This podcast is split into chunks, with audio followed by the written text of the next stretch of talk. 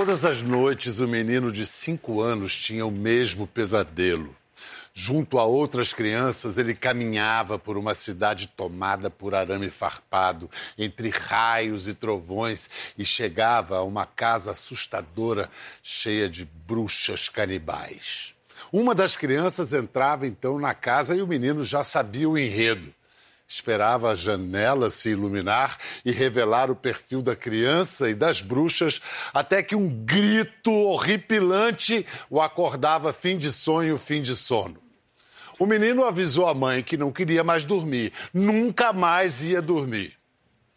Spoiler: o menino dormiu, melhorou, cresceu e apareceu. Hoje ele é um dos neurocientistas mais respeitados do Brasil e do mundo e acabou de publicar um livro que já nasce clássico: O Oráculo da Noite, a História e a Ciência do Sonho.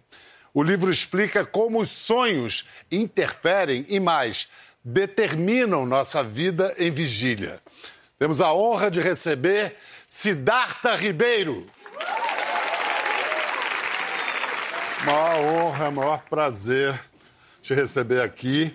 A maioria dos livros que a gente lê trazem mais perguntas que respostas a risca do seu tem um equilíbrio que tem mais ou tantas respostas quanto, quanto perguntas. Foram 18 anos, Pedro. É, 18 tempo. anos escrevendo 18 anos livro? escrevendo esse livro. É. Você está com quantos anos agora? 48. Começou aos 30. Isso. Caramba. Já morava no Brasil ou ainda estava fora? Comecei a escrever, estava fazendo pós-doutorado nos Estados Unidos. E eu percebi que se eu encadeasse os fatos que eu conhecia, dava para contar uma boa parte dessa história, que é a história de como a gente saiu das cavernas e chegou aqui. Né? E aí eu comecei a, a, coletar esses fragmentos. Vamos lá. Primeiro vamos contar como é que o menino Siddhartha se livrou desses pesadelos terríveis. Com cinco anos você tinha cinco quando começou anos. a ter. É. Eu, eu tive a sorte de ter um excelente terapeuta, Dr. Maurício. E ele, de uma maneira muito sutil, ele foi me levando através de jogos a, a ideia de que eu podia controlar os meus próprios sonhos, que é o que a gente chama hoje em dia de sonho lúcido. E aí os, eu não vou fazer o spoiler do livro, né? Mas aí ele, isso me isso me deu um gancho para mudar aquele enredo, que era um enredo insuportável.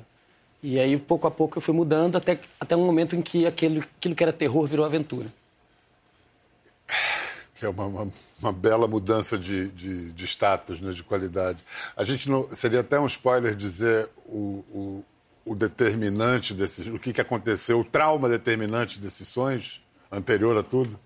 É, acho que é um spoiler importante, né? É, né? Aconteceu uma coisa muito importante na minha vida. Tá. Né, muito uhum. relevante. Uma tragédia familiar. Uma, uma tragédia familiar e, e, o sonho era uma expressão, né, uma metáfora da situação que eu estava vivendo. Quer dizer, a gente pode dizer que isso é o, é o, resultado de um trabalho de uma vida, né? Porque você pode ter começado a escrever aos 30, mas isso é... Mas isso vem lá de trás. Vem lá dos seus cinco anos de idade. Anos, Exatamente. É, é, como é um livro que aborda de maneira profunda, e, mas porém muito acessível, a gente vai poder arranhar algumas coisas. Por que, que a gente dorme, por que, que a gente sonha? Tá. Então, uma das coisas que eu falo nesse livro é que se a gente quiser entender por que, que a gente dorme hoje e por que, que a gente sonha hoje, é necessário voltar no passado. Não tem como entender o produto da evolução sem uma narrativa histórica, uma narrativa do desenvolvimento disso ao longo do tempo. Mas vamos lá, o australopiteco lá, o hominídeo, uh, lá no nosso Ele início. já dormia e já sonhava. Já dormia e já sonhava. Na verdade, o sono vai ter início talvez há 400 milhões de anos, é, antes quando os insetos, sapiens, muito antes. Já né, os insetos dormem, a, a mosca dorme. É, Mas e... nós, a gente não sabe se sonha. Aí provavelmente não sonha. Hum. O sonho, sim, é uma coisa bem mais recente, que provavelmente acontece só nos mamíferos. Então, digamos aí, há 160 milhões de anos, tem animais sonhando aqui no planeta.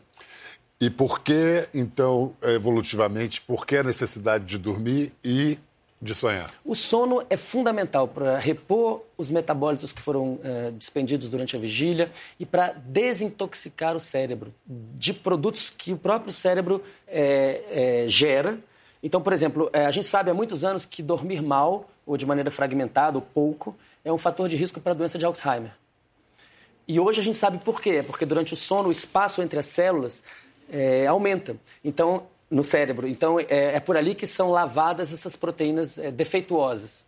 Então, o sono é uma função muito importante e, e é muito necessário para a cognição, para o aprendizado. Se você quiser aprender alguma coisa bem, você precisa dormir antes de aprender e depois de aprender para consolidar esse aprendizado. Eu já vi você várias vezes defendendo aqui, fora do Brasil, a necessidade de as escolas entenderem isso, né? Isso. Que tem que dormir, que as crianças têm que dormir. Tem que dormir. Tem que ter horário para dormir, para aprender o que foi ensinado. Né? Perfeito. Né? As, as, as pessoas estão vivendo cada vez com um débito de sono maior por causa das, da, de todas as mídias eletrônicas. Além disso, as pessoas que vivem na pobreza têm muita dificuldade de dormir bem, seja porque estão com fome, seja porque alguém chegou de madrugada, seja porque divide a mesma cama. Então, é necessário que a escola ofereça isso, tanto para a criança que chega com sono, quanto para aquela criança que já assistiu uma aula, que, que aprendeu bastante coisa e agora precisa consolidar. Muitas professoras, professores acham que o sono é um inimigo do, do, aprendizado escolar, quando na verdade é um grande aliado. A gente tem que abraçar ele. Bom, e o sonho então? Como, como é que aparece e é, por quê? O sonho é uma coisa bem mais recente, acontece entre os mamíferos. Por quê? Porque os mamíferos têm um sono REM, que é o sono de movimento rápido dos olhos, é uma fase específica do sono, geralmente a segunda metade da noite. E nesse sono REM, o cérebro fica muito ativado, as memórias ficam muito ativadas. Então, gera-se uma, uma, uma experiência subjetiva como se fosse um filme. Né? É, nos, nos répteis e nas aves, eles também têm sono REM, mas é um sono REM curto. Então, se é que eles sonham, é um sonho que parece um GIF, parece uma pequena, é, uma animação muito curta. Mas os mamíferos não. Os mamíferos têm 40 minutos, 50 minutos. Então dá para contar uma história. A gente tem aqui uma ilustração gráfica para você explicar como funciona o sono, os ciclos de sono e os sonhos. A explicação biológica do que acontece. Bom, meia-noite, né? Meia-noite, a criatura está na cama. Bom, eu deixo para você explicar. Ela vai entrar em sono fase 1, fase 2, que é a transição. É muito rápida é, e é uma fase que se parece com o sono REM. Então, a gente tem, de fato, sonhos nessa, nessa entrada do sono. Mas esses sonhos são muito curtos. Se você não prestar atenção, ele praticamente, quando você começou, ele já acabou. Né? O cérebro está desconectado do mundo exterior, então ele tá toda essa atividade é endógena, ela é de dentro gerada pelo próprio cérebro. E aí há uma desaceleração. Então o cérebro começa a ter, a ter pulsações. E entra na próxima fase do sono, que é a fase 3, que a gente chama de sono de ondas lentas. É, o nome está dizendo, o cérebro fica dominado por oscilações lentas de grande amplitude, que basicamente representam a sincronização dos neurônios. Então, os neurônios estão todos funcionando de maneira é, síncrona ao mesmo tempo. E nesse estado não tem sonho, você não tem imagens, você tem uma tela preta, mas se você desperta a pessoa nessa fase, ela pode falar: olha, amanhã eu tenho que pagar uma conta, eu estava pensando que eu tô, preciso, ter um compromisso. Então é uma coisa é, mais ligada aos pensamentos da vigília e de planejamento do dia a dia. Tá? E o cérebro está funcionando em, com baixa atividade. E aí, então, mais ou menos na, na, na, metade da noite, existe uma predominância, passa a haver uma predominância da fase é, do sono REM. Que é a, né? próxima, que é a fase. próxima fase. Nesse momento, o córtex cerebral, a parte mais externa do cérebro, fica extremamente ativado. Aí, isso, aparentemente, o, você pode o, notar olhos, as pálpebras sendo os olhos se mexem uhum, muito, né? Uhum. E tanto que recebeu esse nome, Rapid Eye Movement, porque os olhos estão se mexendo. É, isso foi descoberto em 1953, que é, nesse momento a pessoa está tendo uma experiência subjetiva muito rica. E isso dura praticamente a segunda metade da noite toda, são vários ciclos diferentes, e a gente vai ver quais partes do cérebro estão envolvidas. Então, o córtex visual está envolvido, a gente tem uma experiência visual forte. A amígdala é uma região, não é a amígdala. É, não é da garganta. Não é da garganta, é, é uma é. parte do cérebro que tem a ver com as emoções, sobretudo as emoções negativas. É, o núcleo accumbens tem a ver com, com, a recompensa também, com as emoções positivas ou a, com a frustração disso. Então, volta no Freud, né, da satisfação do desejo, uma das funções do sonho. E a área tegmentar ventral, que é uma região muito pequenininha que libera dopamina para o cérebro em associação com recompensas e punições. Então, o sonho não é simplesmente ativação de memórias, mas ativação de memórias com um propósito, que é buscar recompensas e evitar punições. Por isso que você diz no livro, você cita alguém que diz que o sonho está para as memórias, assim como a digestão para os alimentos? Isso. Isso, na verdade, é uma frase de um italiano, um cientista italiano, Antonio Giuditta, e foi o que me inspirou quando eu finalmente resolvi estudar sonhos, porque quando eu, eu fiz esse, isso que eu te contei de resolver estudar o cérebro, eu ainda não tinha clareza de estudar os sonhos. Essa clareza só veio quando eu estava bem mais velho, já no doutorado em Nova York. E, e, aí foi quando eu li esse artigo do Judith, eu falei, ah, então eu sei como fazer os meus experimentos. Os meus experimentos não é simplesmente estudar um animal dormindo ou acordado, mas um animal que recebeu informações novas e um animal que não recebeu informações novas. Isso faz toda a diferença. Por que, que o Grande Canyon é, pode servir como metáfora ou explicação para o que vem a ser o sonho? É uma, é uma, uma metáfora visual que eu acho muito linda, que é a seguinte, quando uma, um bebê nasce, né, um bebezinho acabou de nascer, é, quais são as memórias que ele tem? São memórias filogenéticas, são memórias que, que foram herdadas, que é o, o, bebezinho que já sabe chorar, que já sabe mamar, que já sabe é, fazer cocô, fazer xixi e sabe aprender. Então ele começa com poucas cartas na mão, mas ele tem esse coringa, que é saber aprender. E aí ele vai somando experiências e vai fazendo um conglomerado de memórias que, até que ele chega à idade do, é, do idoso. Então, você poderia imaginar que o bebê é como se fosse uma praia lisinha, com, com nada vincado nela, nenhum, nenhum sulco nela. Né? À medida que vai chovendo, que as experiências vão acontecendo, vão se abrindo caminhos, vão se, né? onde, é mais, onde tem mais areia vai sendo lavado, a pedra fica. Então, o idoso seria o Grand Canyon, porque se você pingar água ali, tem muitos rios possíveis. Né? Por exemplo, se eu perguntar para a plateia, lembrem, por favor, do nome da primeira pessoa que você conheceu, seu primeiro amigo ou amiga na escola. Lembraram? Conseguem lembrar? Ou da face dessa pessoa? Vocês estavam lembrando disso há 30 segundos atrás? Onde é que estava essa memória? Na memória. Então, essa memória, ela não estava guardada como uma memória viva. Ela não estava não, não, não passando atividade elétrica naqueles neurônios até eu falar esse assunto. Como que ela estava guardada? Estava guardada na forma com a qual os neurônios se comunicam. Mas o que os sonhos fazem com a memória é muito diferente do que a gente lembrar o primeiro amigo da infância. Ele, ele, trabalha as memórias, sei lá, do dia que a gente acabou de viver, junto com as memórias do amigo de infância, Isso. e dá um outro significado. O que, que acontece? Isso. Por que, que acontece? É porque, embora o sonho não seja aleatório, ele está longe de ser aleatório, ele tem muito sentido, mas ele tem algo de aleatório, ele tem algo de, tem algo de ruído no sonho. Isso permite misturar memórias que normalmente não seriam misturadas. E por isso que o sonho é uma fonte de criação.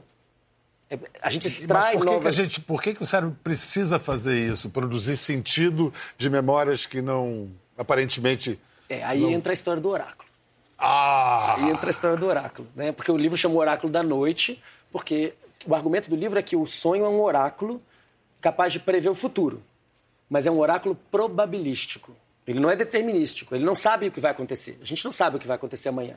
Mas com base no que aconteceu no passado, eu tenho uma certa ideia do que pode acontecer amanhã. Então o sonho é uma simulação de um futuro possível. E isso se tornou adaptativo. Entre os mamíferos, isso se tornou adaptativo. Mas quando nós criamos linguagem e começamos a, a acumular cultura através da linguagem, o oráculo tomou uma outra característica. Então, se a gente olhar toda a história, se a gente for nos textos mais antigos da Suméria, em 2500 a.C., você vai encontrar o sonho central. O sonho foi central durante todo esse período, até 500 anos atrás, e o sonho como uma possível fonte de verdades reveladas. Isso está no cristianismo, isso está no islamismo, isso está no hinduísmo, isso está em todas as culturas antigas. Um parênteses antes de a gente continuar na mesma linha, porque talvez muita gente esteja se perguntando isso. Tem gente que toda hora fala, eu sonhei isso, eu sonhei aquilo, aí tem um monte de, como eu, gente que uma inveja porque não lembra dos sonhos. É, Todo até... mundo sonha e muita gente não lembra. Por que, que não lembra? Exatamente. O que acontece é o seguinte: você sonha, sonha muito, só que você, ao despertar, não presta atenção naquele, naquela memória. Essa memória do sonho ela é muito tênue, ela é muito débil, fraca. Por quê? Porque não tem, nesse momento, no cérebro, noradrenalina, é uma, um neurotransmissor específico.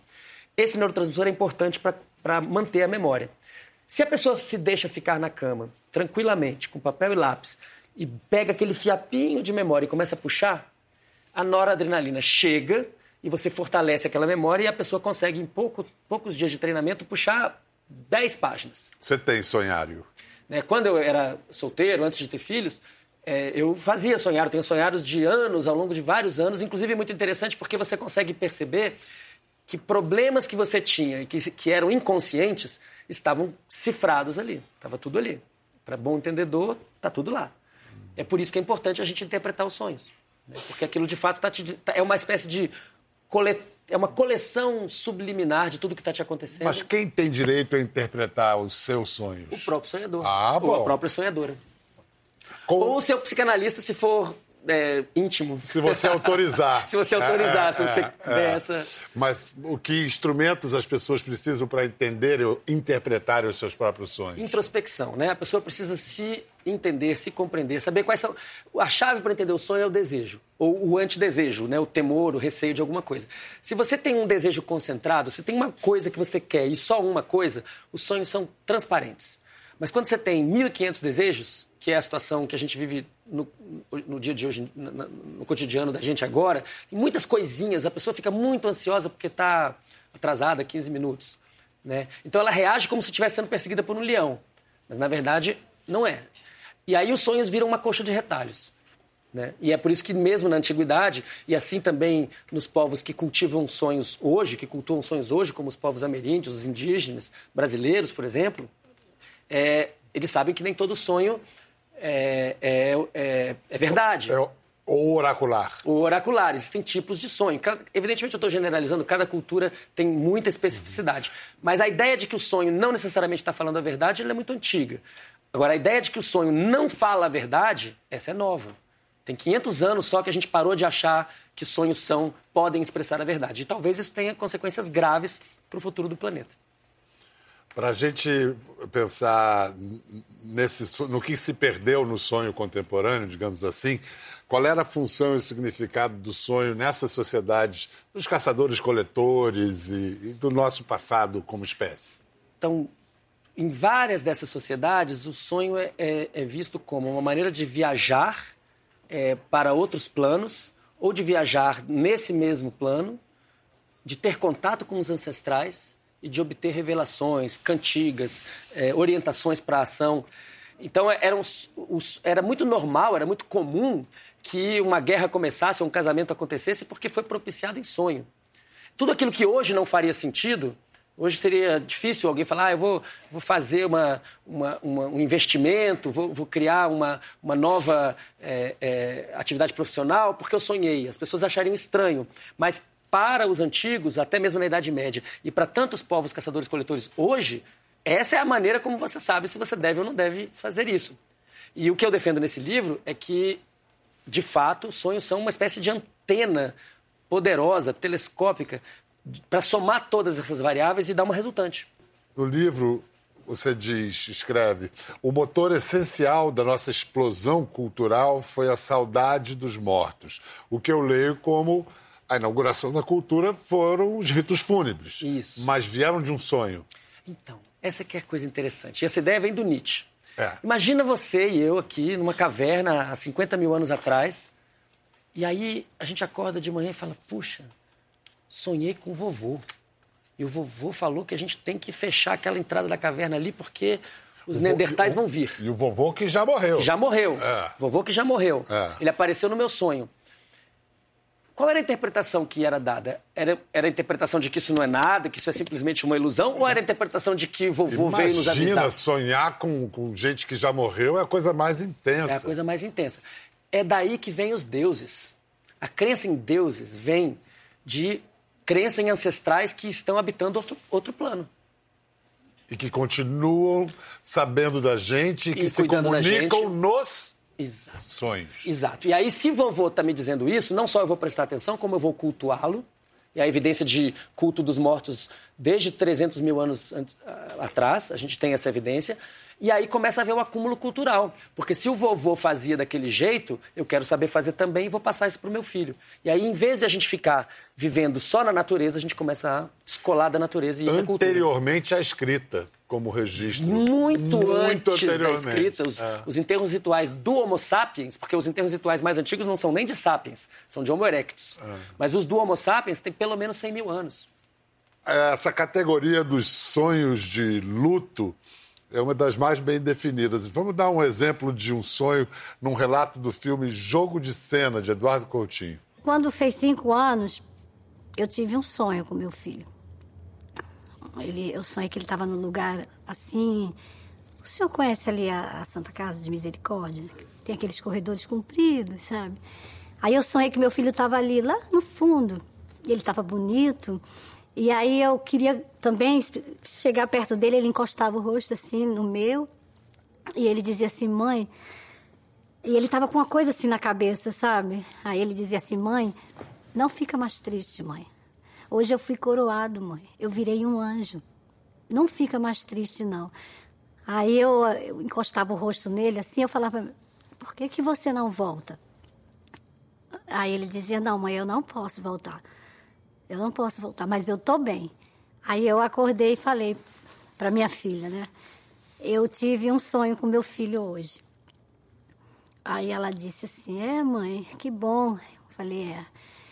Então, a partir de hoje, a gente vai começar a abrir a janela. É. Você já teve sonho de luto? Sim, com certeza. Isso, esse sonho é um sonho que cura, né? Porque foi uma morte violenta. Eu tive um sonho de luto que me marcou, assim. Eu tinha 24 anos, depois no fim eu vou dizer por que eu lembro exatamente a idade que eu tinha.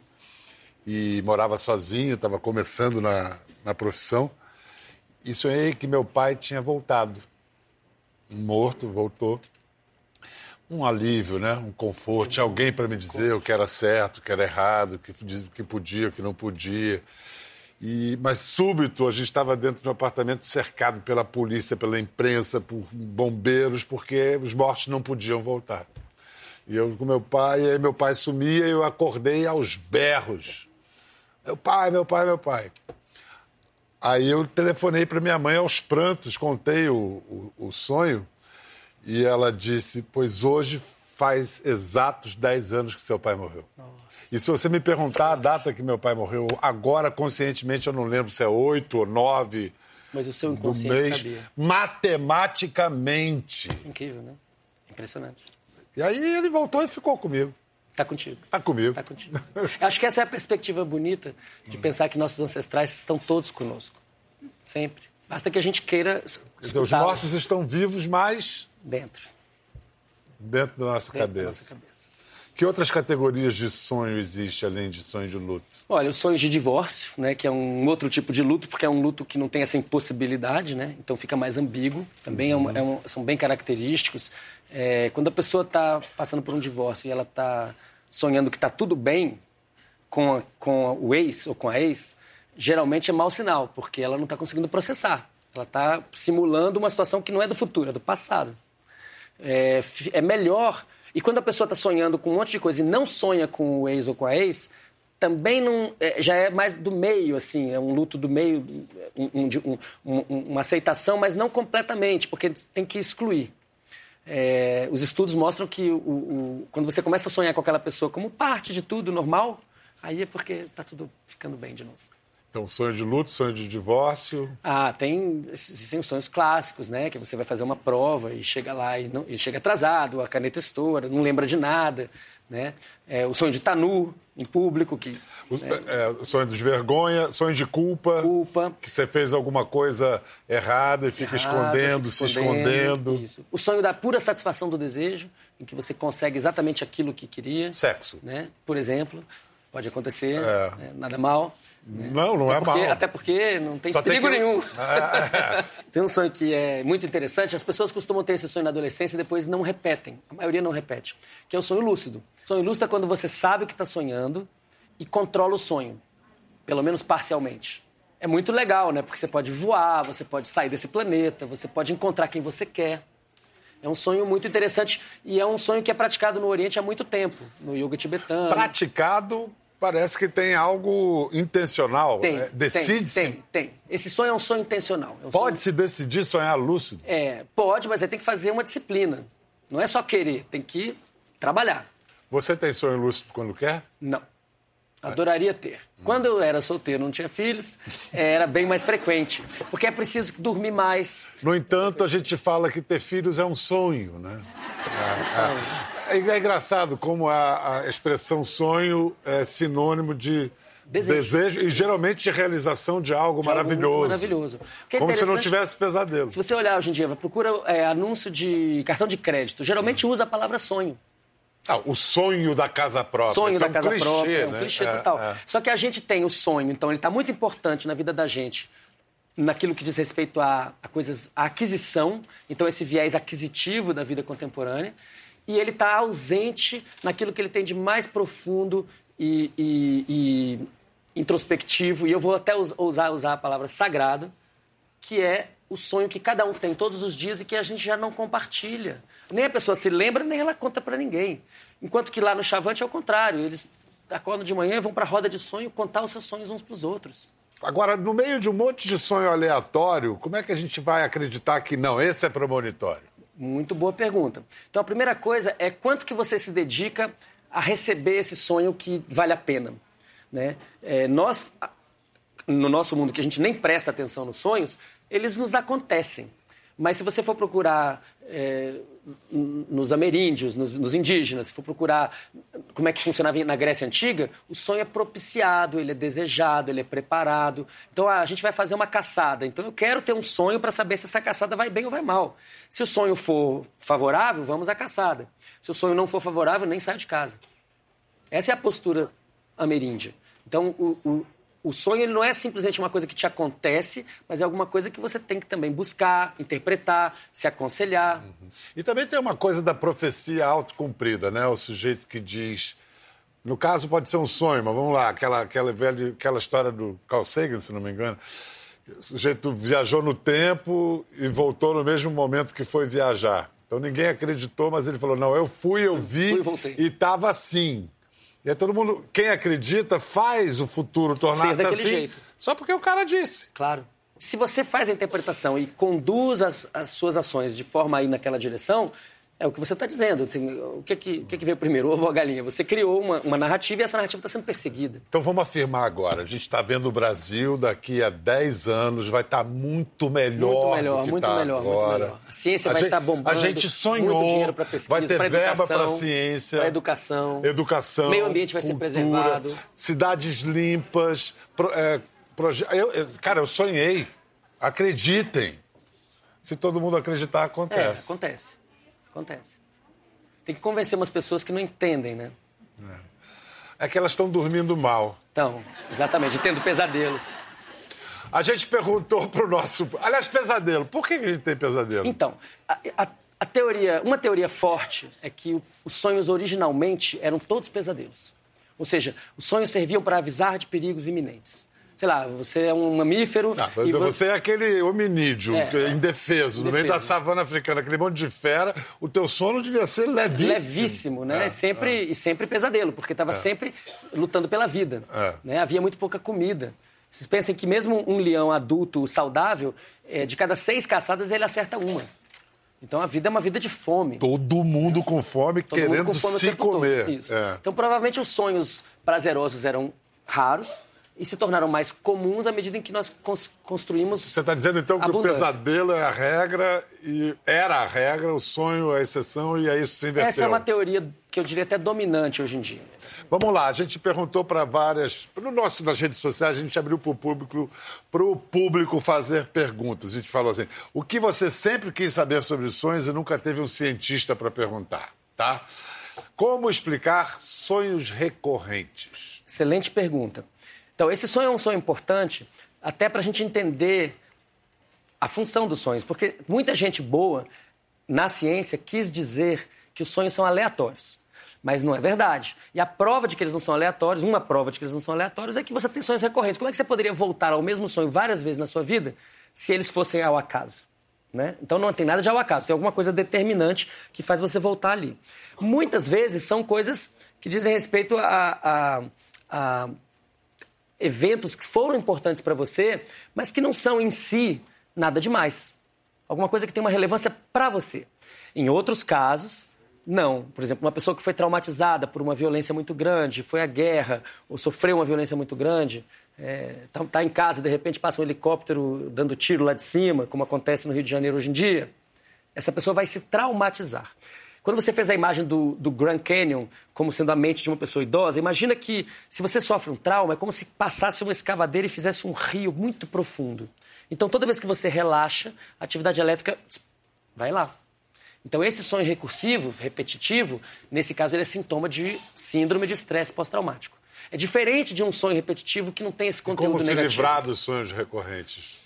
Tem vários métodos diferentes de você se livrar desse, desse, dessa fenda que se abriu na sua mente. Né? Uma, uma maneira de fazer isso é assorear isso. É você, aos poucos, ir tapando com outras coisas. Por exemplo, e aliás, isso é uma, faz parte da invenção da psicanálise, que é você parear é, é, pensamentos muito negativos com um ambiente ameno, não, não, não perigoso. Então, se você revive aquele trauma numa situação não perigosa, aos poucos o seu cérebro vai entendendo que, aliás, o seu corpo inteiro vai entendendo que é, tudo bem, isso já passou.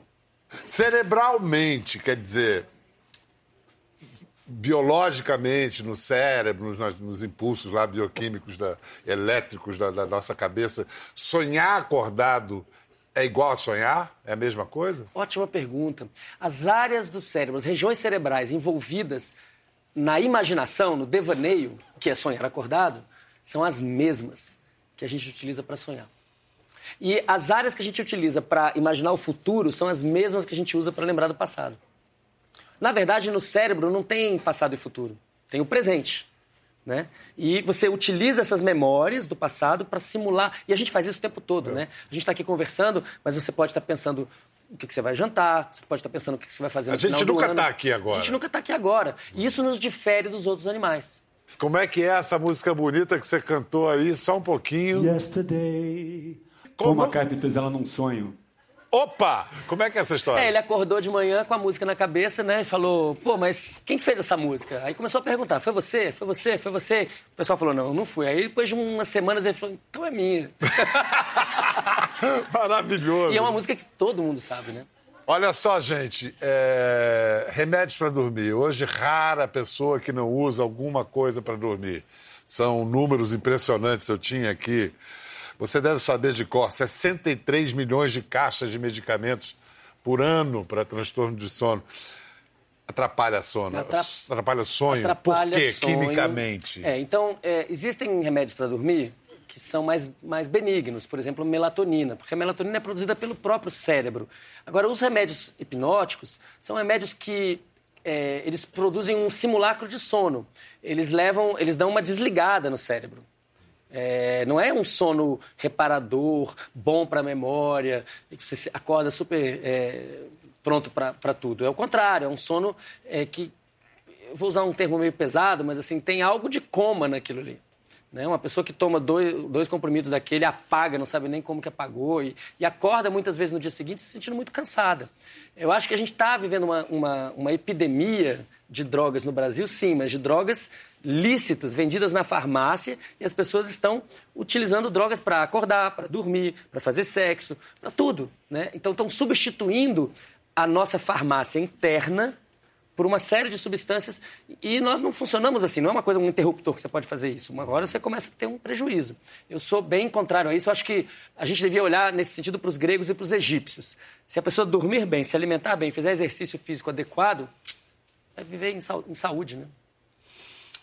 Agora, lembrando aqui o, o autor do, do, livro que deu origem ao Blade Runner, o filme Caçador de Androides, o, o, o livro chamava em inglês Androides Sonham com Ovelhas Elétricas. A gente chega ao assunto que está já presente na nossa vida e vai estar cada vez mais, que é a inteligência artificial. O que, que falta para um robô sonhar? Olha, tem gente fazendo isso já acontecer.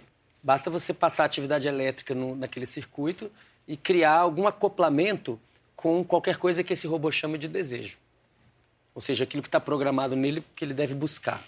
Existem várias empresas no mundo perseguindo essa ideia e pesquisadores perseguindo essa ideia. Eu acho que o que a gente tem que se perguntar é o que, que falta para para as máquinas se tornarem conscientes.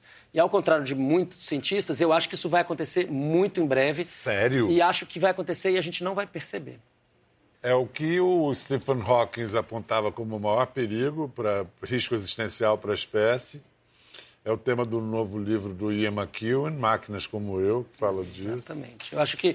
E o Harari também. O Harari fala isso. disso também. Eu acho ah. que está tá na nossa cara. A gente está com muita dificuldade de simular o que está vindo. E é por isso que a gente está depredando o meio ambiente e depredando as relações sociais tanto, né? Tanta gente falando que é cristão, mas acredita na violência, por exemplo. É inacreditável. E eu acho que o que a gente não está percebendo é que o, o mundo do trabalho está diminuindo de tamanho rapidamente. Não é só o metalúrgico que perde emprego por causa de robô, não. Vai ser médico, vai ser advogado. E aí a gente tem dois caminhos. Um caminho é as máquinas trabalham e a gente faz ciência, arte, é, esportes, né? Ou não tem nada pra gente. Imagina se os robôs começam a consumir. No dia que eu fiz essa piada outro dia, né? no dia que um robô comer um hambúrguer e pagar por isso, a gente está ferrado. Então a gente tem que pensar que se a gente não criar uma situação de bem-estar agora, porque a discrepância entre ricos e pobres nunca foi tão grande. E esses ricos, muito ricos, eles estão ficando mais ricos por causa de máquinas que fazem seus investimentos, o trabalho e produzem para eles. Então, o, um, bom, um, um, bom conselho é vamos sonhar, porque sonhando a gente pode simular o futuro. Simular o futuro para evitar essas melhor. coisas. É, pensar melhor. A gente está vivendo um mundo em que todo mundo quer ter mais coisas. E às vezes a pessoa trabalha, trabalha, ganha um monte de dinheiro não tem tempo para estar com a família. Né? Então o pobre não tem tempo para estar com a família porque está trabalhando para o rico. E o rico não tem tempo para estar com a família porque está trabalhando para ficar mais rico. Tem alguma coisa errada. De alguma maneira, eu acho que a falta de introspecção a, tem a ver com a falta de sonho.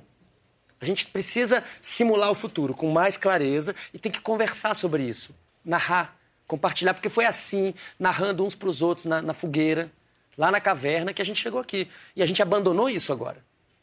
E talvez não esteja dando nada certo. Siddhartha Ribeiro, muito obrigado. Obrigado. Obrigado demais. O Oráculo da Noite. Novo livro de Siddhartha Ribeiro, um livro, como eu disse, que já nasceu clássico. Procure, está à venda nas melhores livrarias, as melhores casas do, do ramo. ramo. Bons sonhos, tchau, até a próxima. Gostou da conversa? No Globoplay você pode acompanhar e também ver as imagens de tudo que rolou. Até lá.